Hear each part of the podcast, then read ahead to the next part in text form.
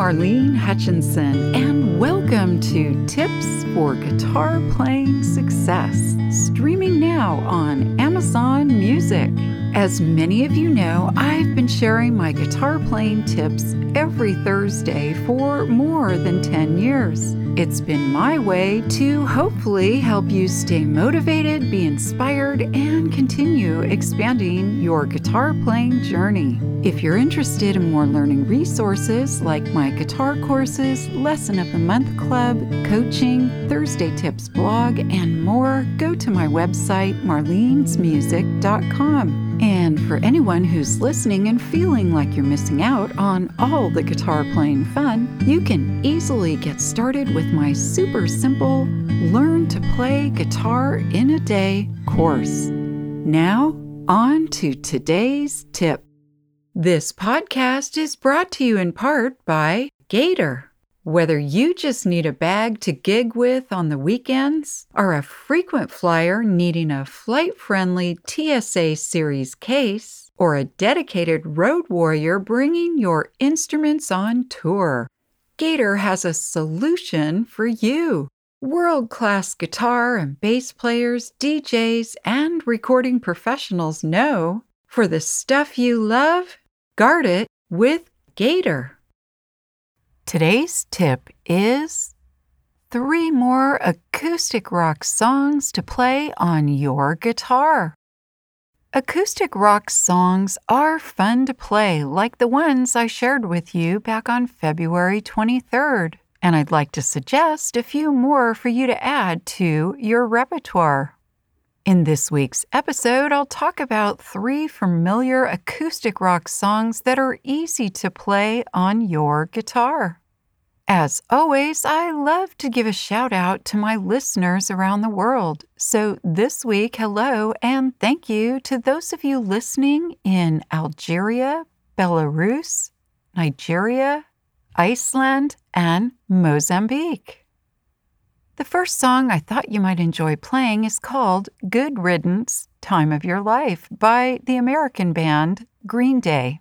It was written by Billie Joe Armstrong, Tré Cool, and Mike Dirnt, and was released in December 1997 as the second single from their studio album, Nimrod. Though it's a different sound from many of their songs, it has become one of their most popular and peaked at number 11 on Billboard Hot Radio Songs. The inspiration for this song was Billie Joe Armstrong's anger over his then girlfriend moving away to Ecuador.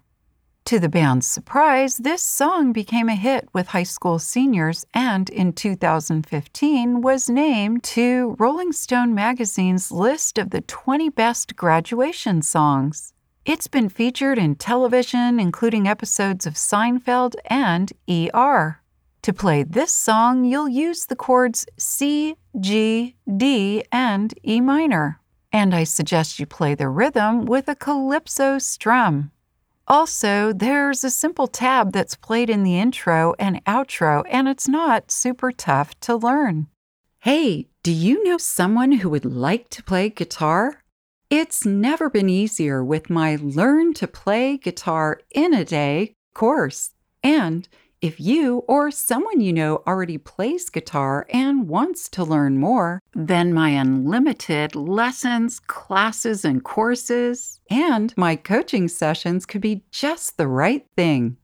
The links are in the show notes on your podcast app, or you can find them on my website, marlenesmusic.com. Next is the song Three Little Birds by Bob Marley and the Wailers.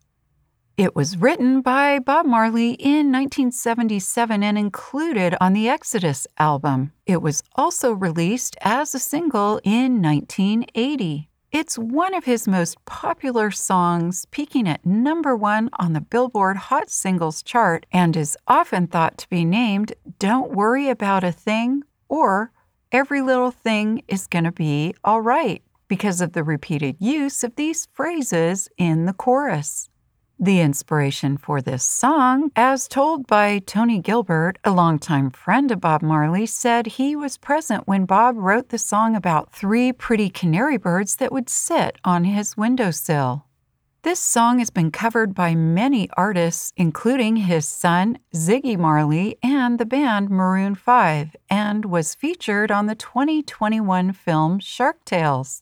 To play this song, you'll use three chords A, D, and E. You can play a simple strum, a calypso strum, or I really enjoy playing this song with a ska reggae strum. The third song is Heart of Gold by Canadian singer songwriter Neil Young. He wrote and recorded this song in 1972 and it was included on his fourth album, Harvest.